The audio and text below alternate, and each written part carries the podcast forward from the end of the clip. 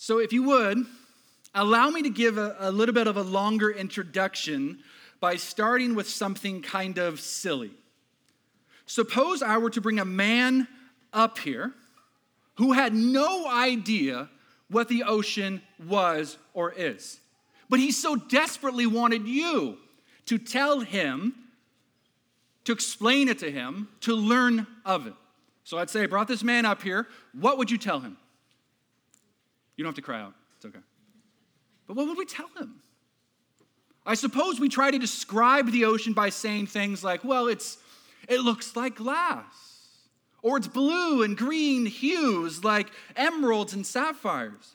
It's very big, and if you were to measure the ocean, it'd be the size of many, many continents. Okay, so forget that. How about suppose we were to bring a woman up here who has never tasted honey? What might we tell her? Oh, it's it's thick and it's rich and it's like liquid gold, I guess. Suppose we were to bring up a forgotten jungle tribe who live in huts and explain to them electricity. It is like a sun in the middle of your room. Suppose we were going to explain carnivals to Martians. Suppose we were going to explain Halloween to St. Peter of the very Bibles we're holding. What would we say? It sounds crazy. How unbelievably challenging to find the vocabulary. I think often, gosh, I'm a younger parent, but I, when I try to keep up with what my son is describing, some of his lingo, where is, is my son in here? Some of his lingo is insane. Dad, that's Liddy. Whoa, you got to catch the whoa. What else? I try to write some of it down. Every time I tell my son, tell my son something and he doesn't like it, he's like, oh, that is a rip in the chat. It's like, what? Or when every time he wants to do something, he says, All right, bet. It's like, what are you, we're betting money? I'm not gonna gamble with you. Bet, dad, bet. Stupid. But maybe it's as simple as the man who's never seen the ocean, or St. Peter, or myself. Maybe it's as simple as we're just too glib. We're too glib to know what modern practices and what cultures of other cultures are like. Well, of course not certain people at certain times in certain places don't have the categories. We do not have the categories. And if we agree upon that, then where in the world does one begin to explain the throne room of God? This thing called heaven. Heaven is referred to around 550 times in the Bible. 50 of those times is just in the book of Revelation a book with so much symbolism, we barely contain the categories. To capture the, the sheer, ineffable, inexpressible, glorious nature of Revelation's vision. The Old Testament's word for heaven, it means the heights. That even showing us that it's, it's higher than our expectations. Because I, you know, as your pastor, will be first to admit that most of Revelation, if not all of it, most of Revelation has a fanciful quality to it, right? It feels more like science fiction than it does a future hope. But that's because for so many of us, its symbolic heights have not yet quite landed in our hearts. So, my point or my goal for today is to put more earth, physicality, dirt, bark, and salt water into all of our heavenly sensibilities. You see, just as Adam was formed from dust, there is this purpose and this mandate with the earth that God has given you and He has given me, Christian. And any aspect of our faith which denies the significance of material, the fleshly or the earthbound, is sadly half true. Half true. So, as Pastor Isaac alluded to a couple weeks ago, what we are seeing now, this present day earth, is, is an idea of a template, a shadow or as C.S. Lewis calls, a rehearsal. This is a rehearsal. All that, that to say is that the new heaven or the new earth is more familiar than we know. In your Bible, sometimes heaven is called a country. That should like ring bells in our mind going, oh, I know what a country is. It expands territories and nationalities. Sometimes heaven in the Bible is referred to as a city. We know what cities are. We're familiar with, with art and music and culture and goods and services. Sometimes in our Bible, the, uh, the heaven is called a paradise. because of its beauty. We know what beautiful paradise looks like. There's high hills and overgrown trees and crashing waves. Is this making sense? I love how Frederick Buechner says this in light of heaven. He's talking about heaven here. He says, One of the blunders of religious people are particularly fond of making uh, is the attempt to be more spiritual than God. We have done this with heaven. So, all of this must awaken in us that, yes, we were made from the earth, but today's scripture shows us that we were also made for the new earth. But if it's so similar, then what's the difference? What is the difference? What makes this new earth new? That is my job for today. That's my job. So, when Revelation 21, a chapter so cosmic in size, and let me just apologize, you could have a thousand sermons for every single word in chapter 21. It is so cosmic, it is so big, I'm going to do the biggest injustice of all time and have to jump around. So please forgive me, be cool, send emails to Isaac, whatever. I don't, don't send me any. But when it uses the word new, it's meant to indicate, it's not meant to indicate that the earth is simply just new as compared to old. When it's talking about a new earth or a new heaven, it's new in quality. It's new and superior as far as character or life. So understand this as before we get into it. The earth's death is no more final than our own. Okay? Theologian G.K. Beale says, new creation, new, new, is the plausible and defensible center for New Testament theology. In other words, this is the center of our faith, this resurrection form. So, after all of that, please turn to Revelation chapter 21 if you're not there yet. We're going to be looking at three dynamics of newness from this chapter. And the author, the Apostle John, who was beyond privileged to witness this in vision form, but he was banished due to his faith by the Roman government on the island of Patmos. Now, when you think of Patmos or this island banishing, you must think of Alcatraz. It's teeny, it's rocky, it's barren. And this was the perfect floating prison for anybody who was beaten, boiled in tar, shackled, and starving. So have that in your noodles right now as we read Revelation 21, because this is where and who the suffering apostle is. As he's on this floating prison, he writes these words Revelation 21, verse 1 Allow this to punch you in the face. Then I saw a new heaven and new earth. For the first heaven and the first earth had passed away, and the sea was no more. I saw the holy city, New Jerusalem, coming down, coming down, coming down. No escaping souls, but heaven and earth becoming one. Coming down out of heaven from God, prepared as a bride adorned for her husband. Verse 3. And I heard a loud voice from the throne saying, Behold, the dwelling place of God is with man. He will dwell with them, and they will be his people, and God himself will be with them as their God. And then verse 4 He will wipe away every tear from their eyes, and death and death and death shall be no more. So, our first point of newness is physically new. Physically new. But God tells John by describing that by what's not present. He starts with the negative, what's not there. And what's not present is, are the, the somethings that we all hate with a passion. We hate them more than anything else. Look again, just very quickly, but no more death. There's no more death. I was thinking about just our lifespan as a church these last four or five years. And just for our small family here, not even the rest of LA or the world or whatever, but just for our small family here, the amount of mourning and grieving we've done, it's quite immense, and it's just the 200 of us.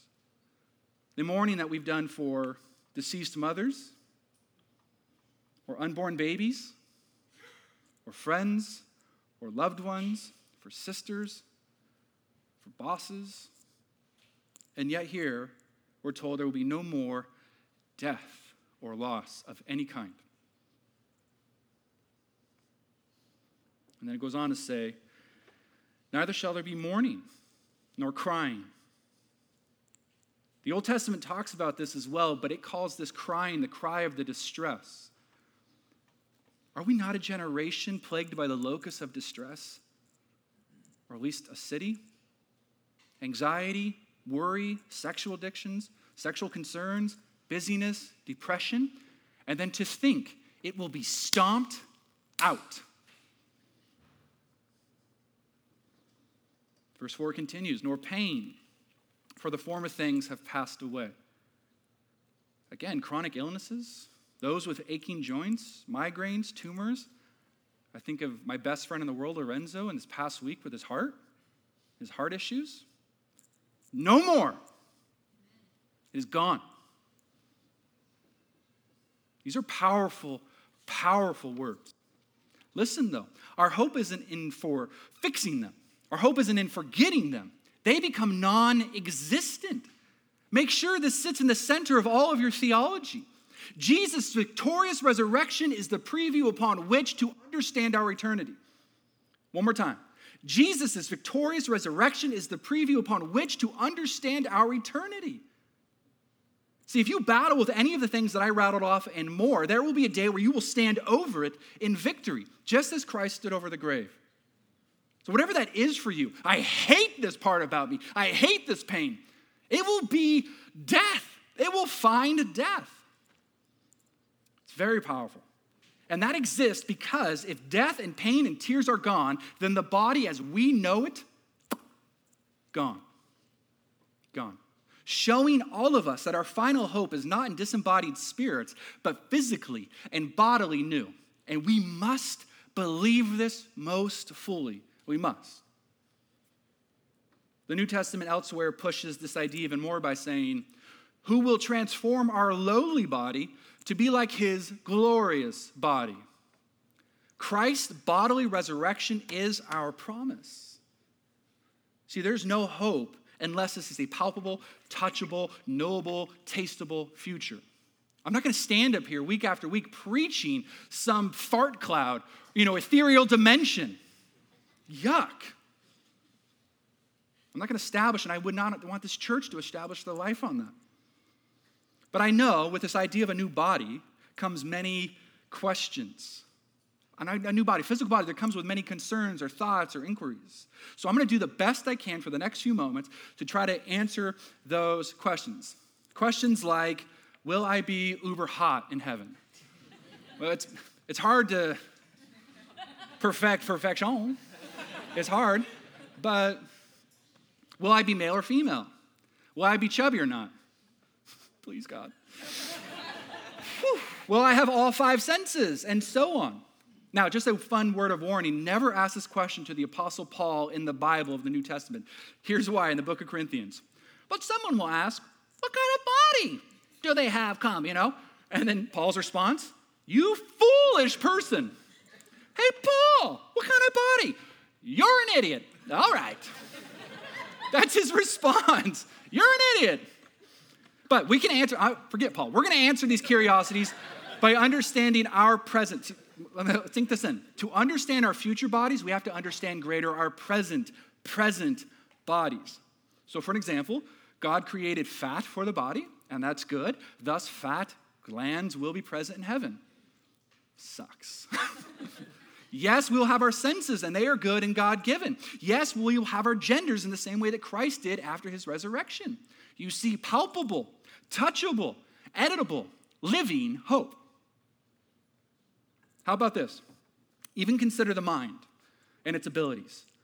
In the new earth, you will not all of a sudden be able to throw a perfect free throw. Is that what they're called? Free throws? I, I don't know. Whatever. You will not be able to. We won't be able to juggle perfectly, or we will not know a tale of two cities by memory. No, we still have to learn in heaven. Omniscience, the doctrine of knowing everything, is not a communicable attribute of God. Okay? So, yes, I believe we will learn. I believe there'll be vast libraries in heaven. I think we'll be able to learn other languages, nationalities, uh, the guitar, gardening, or how to throw a basketball. That sounds like a hell to me, but how to throw a basketball. But then on the other hand, on the other hand, there does seem to be some bodily changes. For example, age wise, I believe it's wise to consider that all bodies will have both, will have a perfected state, no signs of de- decay like Christ. And then, yet, this is more speculative. I believe we all, no matter point of death, will be mature in form. Okay? And moreover than that, still grounding our heavenly sensibilities in present understandings, yes, we will have the same identities. If I am Casey here, I will be Casey there. Okay? So we'll love and we'll laugh and we'll delight, and it'll be mo- emotional um, ebbs and flows. All the right and true emotions will be there, all of them, except sadness. There will be no sadness in heaven whatsoever. That will have no part in resurrection country, as in there is nothing to be sad over. And just as we experience physical newness, so will the very creation around us. If you would, I would invite you for just a moment to sit and allow me to read some, some verses over you. I just want these to sort of puncture your imaginations and your thoughts about creation. They're verses from Revelation 21. Just sit and for a moment. Again, verse 1. Then I saw a new heaven and new earth, for the first heaven and the first earth had passed away, and the sea was no more. In verse 21. And the 12 gates were 12 pearls, each of the gates made of a single pearl, and the street of the city was pure gold, like transparent glass. Church, be blown away by this entire chapter about what we consider wealth, heaven considers common. Verse 23. And the city has no need of sun or moon to shine on it, for the glory of God gives its light, and its lamp is the Lamb. By its light will the nations walk, and the kings of the earth will bring their glory into it. And its gates will never be shut by day. So much safety. And there will be no night there. And they will bring into glory and the honor of the nations. St. Augustine tried to capture the sheer beauty of this as he said, If these are the the beauties, like present beauties, afforded to sinful men, what does God have in store for those who love him? We don't have the categories. So these visionary depiction gives us whiffs of safety, like I said, rich imagery of vibrant life and activity, but they're also showing us that the work of Christ, as we should, must understand, is to not just save people. No, no, no. The total work of Christ is nothing less than to redeem the entire creation from sin and evil, which intertwined itself back in the garden. For a moment, remember that the very garden where death and curse were birthed to the new earth where it finds its death. This is why there is no sea. The sea, though, is more often in the Bible regarded as symbolic evil, chaos, and even a place of death. So, yes, hopefully everybody gets happy about this. So, yes, I believe there will be water and sea and surfing and whatever people do at the beach. I believe that will still be there. You can believe whatever you want. You're probably wrong. But I believe it'll still be there. It's talking about, it's symbolic of evil and chaos. But let's continue. I want us to recall creation for a moment and new creation. Eden, paradise lost. New earth, paradise regained. Garden, a redeemer is promised. New earth, a redeemer returns. Genesis 1, God created the heavens and the earth. Revelation 21, I saw new heavens and a new earth. Eden, failure. New earth, triumph. These creation par- you know, parallels are, are far too marvelous and remarkable to be anything but deliberate. Hence, our future world should feel like deja vu as a mirror images so perfectly the symmetry of God's plan for all, for all, for all of creation.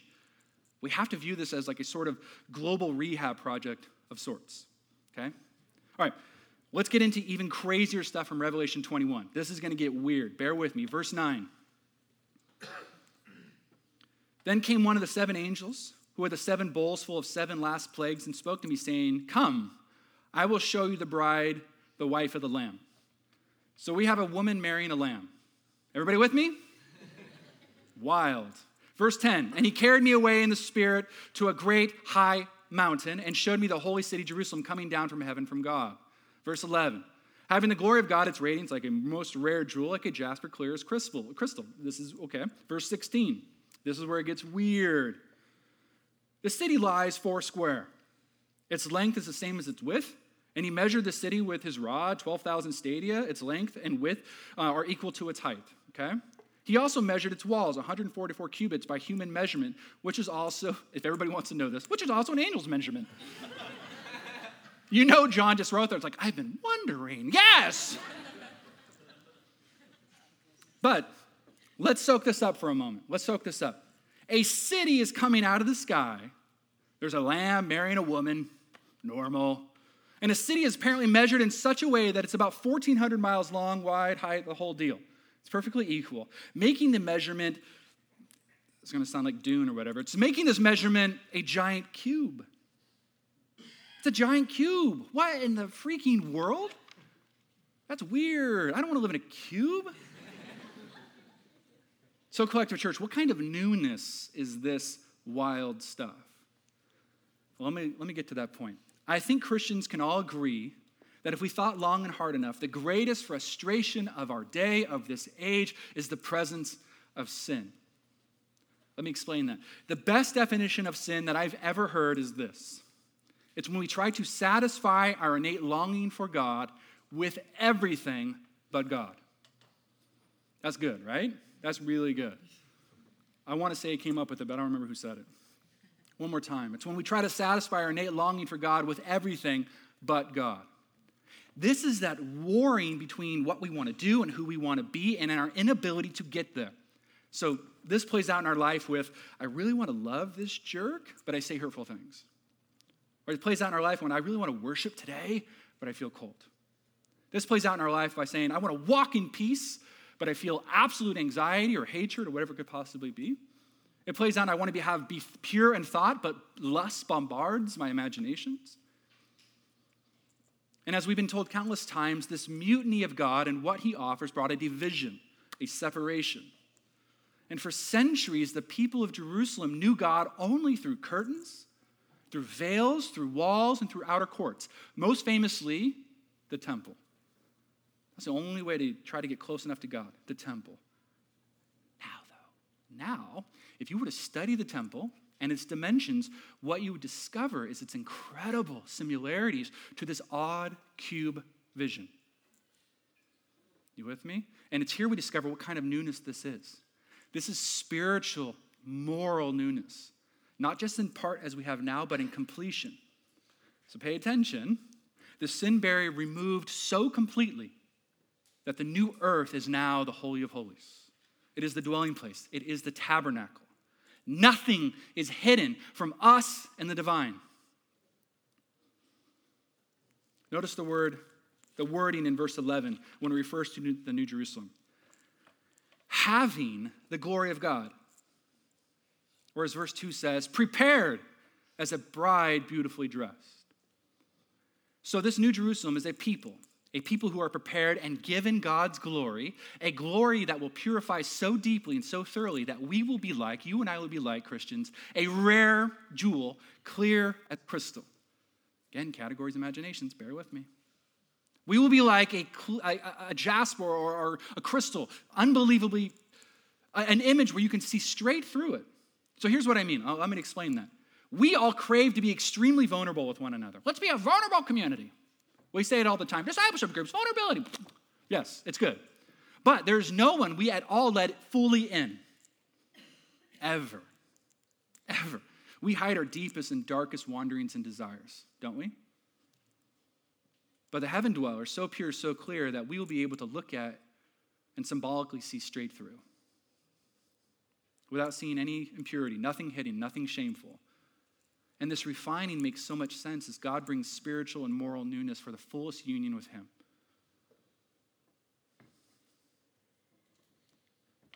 Who struggles this morning with receiving His love? I don't know if you do or not. Like, really receiving His love to the point where you believe His words or that you trust that He is good or the way that He sees you. This marriage will be so will finally make us so capable of receiving, with no part of us trying to hide from his loving eyes, no shame, no fear. Friends, this is why there's no marriage in heaven. There is no marriage in heaven. The Bible says, Jesus says that in the Gospels. Yes, I will know my wife wherever she's at. I will know her and she will know me, but we will not be married. And for any of us thinking, well, that sounds silly and off putting, allow that to melt away as we try to read Revelation 21 with our limited imaginations to see that all sexual pleasure in marriage, all the intimate nature between a husband and a wife, all of that richness of that union will pale in comparison to the rapture of pleasure that is found here in this new oneness. We don't even, again, have the categories to understand. And singles here, I know singleness is a sucking vacuum of emotions. I do. But find deep solace here in these verses as we all long for this union which surpasses, we all long, married or not, for this union which surpasses the present one. Amen? But let's slow down. I need to slow down. I started this, if you think, if you were here, we started this eternal series by us discussing our expectations in heaven. Do you remember? We kept calling it or just understanding that heaven is supposed to be our own personal pleasure factory. And the biblical truth presented over these last five weeks shows something a little bit more objective or more different. So, after all of this, if you're here and you're a skeptic or a doubter or a rejecter, I'm just so curious after the last five weeks, if you've been here or just here today, if any of this sounds remotely attractive. Well, yeah, I can get behind the no anxiety thing. Yeah, that sounds cool. I can get behind the no death thing for sure. Sure, yeah, yeah, this is desirable. Yeah, maybe, possibly. But, but, but, but, is it the marriage or is it the Jesus thing that is ruining anyone's eternal paradise? Allow me to recall the words of author C.S. Lewis, who says, He who has God and everything else has no more than he who has God only. Meaning, heaven is a physical extension of God Himself a pleasure factory removed from its maker is no more than a honeymoon with no spouse. It is an experience with no encounter. It is a beach with no sun. It is a palace with no king. And it is a, it is a home with no family. I could only hope that what comes across today or these last five weeks is that without God, a godless, a Christless heaven is hell. Our eternal paradise is, with God removed is hell. The great Scottish minister Samuel Rutherford says it this way Oh, my Lord Jesus Christ, if I could be in heaven without thee, it would be a hell. And if I could be in hell and still have thee, it would be a heaven to me. For thou art all the heaven I want. So, for those here who don't believe or shun this idea of Christ and his truth and the gospel, what might be the draw towards a Christless heaven for you?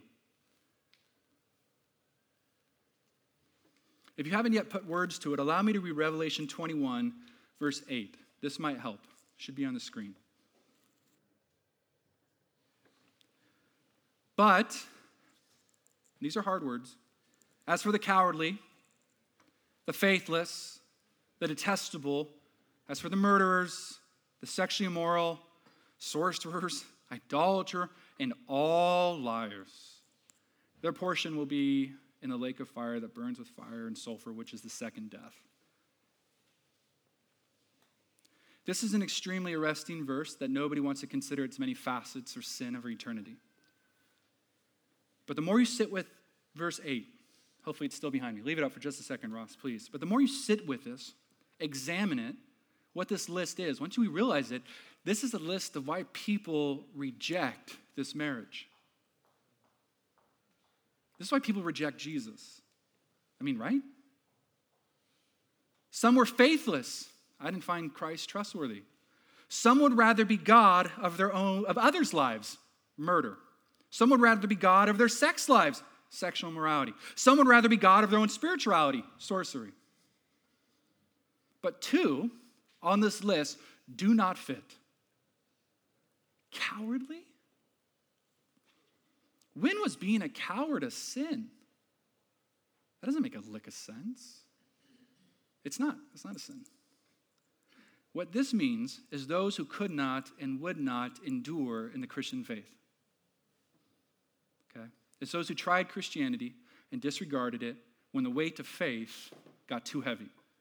We spent a year dealing with this in the book of Hebrews. Is there anyone here today possibly rejecting Christianity because it's just too hard? Heed Revelation's warning, please. The other one that brings pause is the mention of liars. Terrifying. Is it not? Right? I'm going to go to hell because I told a white lie? What's interesting about this is this notion of liars is in Revelation 2 2. This is the exact same word used for those who called themselves apostles when they were in fact not. Are we tracking? Claiming to be God's people even though they reject Christ. Liar. Claiming spirituality, rejecting the Spirit. Liar. Individuals who claim Christ, go to church, serve, open the Bible, but live most unbelievably, radically antithetical lives to that claim. Liar. To me, this is far worse than cowardice. Well, at least a more mutated form of it. I bring none of this up to stir up shame or frustration. I bring this up because of verse 2. Look at verse 2. This almost slips by too quickly. And I saw the holy city. Not I saw the holy garden, and I saw a holy city. Heaven as a city? This should not be, right? This doesn't make any sense. Yeah, maybe ultimate Garden of Eden, but not a city. Why do I say that? Well, if we look through the Bible, who invented the city? Cain, the brother killer, in Genesis chapter 4, 4 cultivated a social reality to shield himself from God. A city is more than a collection of buildings and culture. We know that.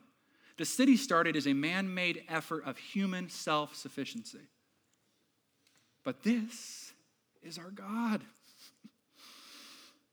He doesn't damn this city to hell, He transforms it into heaven. If we let Him, this God will take our cowardice and our lies and our murder and our abortions and our fears and our jealousies and our divorces and our failures. And He looks at them and He cries out in verse 6 It is done. Jesus cried out, It is finished for all of the payment for wrongdoing and sin, completely paid in full. But that doesn't mean that right now, even though the payment's finished, we're not struggling, struggling with pornography, masturbation, struggling with anger. We struggle still, there's still toil, but not here. The Alpha and Omega in verse 6 cries out, It is done. There is no more toil. I've redeemed every aspect of you. This is a city. This is a heavenly city. And because of this, the most powerful reality we only know in anticipation now is there in full consummation, giving our last newness, which is new relationally. Making heaven's greatest gift, not its beauty, but its unimpeded, unimpeded access with God. Making heaven's greatest gift, not the absence of tears, no, but the one who wipes them. It's not the extinction of death, but the one who paid the death toll. This is why I love the book of Psalms as it sings out whom have I in heaven but thee? And besides thee, I desire nothing on earth. No more veil, no more distance, no more temple, no more mystery, no more long distance relationship. It's as Revelation 22 4 says, and allow this to just melt us. They, we will see his face. You guys remember the Old Testament? Anybody tried to see God, it's like, you're going to die. God's, God told Moses, I can show you like a small little hair on my back. And Moses' face glowed for like 10 weeks. And here, they will see his face. Family, we did not do this series to bring some sort of inner peace. Gross. We did not do this series to academically uh, exercise our church. Even grosser. These words were written to inspire hope to the Christian and to, to the intensely weary, to the severely persecuted. John, the author, was writing to people under the Roman Empire who were targeted and crucified upside down. They were filleted alive and they were fed to lions. This is who the book of Revelation was written for in that day. And you think, if you ponder that, that is the only way Christianity probably survived its attempted genocide. Because witnesses would see this martyr hope. How the persecuted often sang during crucifixions, they love their enemies, and they face hardships joyfully. And the witnesses around them, seeing as they're being murdered, you know what they would cry out or they'd think in their heart? These people are not of this world. I want that. What world are they a part of? Our citizenship, is it's in heaven. So I'll finish with this. John Bunyan's book, Pilgrim's Progress, which means so much to me. It's, it's genius because it demonstrates the Christian life in graphic allegory. And there's a conversation between two pilgrims who are on their way to the celestial city, which of course is heaven. And one of the pilgrims says to the other, pay attention, this is great. When do you find yourself in the most wholesome and vigorous spiritual state? And the other pilgrim says, When I think of the place to which I am going. To you, it's a living hope only when it's transforming your present day living. If it doesn't, then to us individually, it's a dead hope. Unless it transforms our daily living, it is not living to you when I think of the place to which I am going. If you feel hopeless today in parenting and love and vocation in your faith, start today by just admitting it and then allowing the church to be the church and pray over you. Please. To intercede for you. We're going to have prayer people up against that wall between the sconces and two people over here against the wall who want to pray for you. I completely ask and encourage that you go and receive that today, couples, singles, whatever it is. Today, during our time of response, we realize that God is inviting, inviting us to be something of heaven on earth. Do we realize that? So that people can see, pay close attention to this, so that people can see that trusting Jesus really counts for something. If we want to answer the invitation, then we bet on Jesus. We bet our entire life on Jesus. We believe and we practice the words, it is done. Making the promise overrule selfish impulses or individualized direction. This is why we celebrate communion, which is up here on my right and on my left. We do this every week because we're biblically told to, but we also believe because it's an act of recalibration, as it's a meal for the cowards. It is a meal for the cowards to be courageous and say, I need to hope in something other than myself. As it's for the liars to encounter truth. And it's for the faithless to the faithful to basically pound our breast by saying Revelation 22 20. Holy smokes, the last words in the Bible. He who testifies to these things says, Surely I am coming soon. Amen. Come, Lord Jesus. Come, Lord Jesus. We need to pray.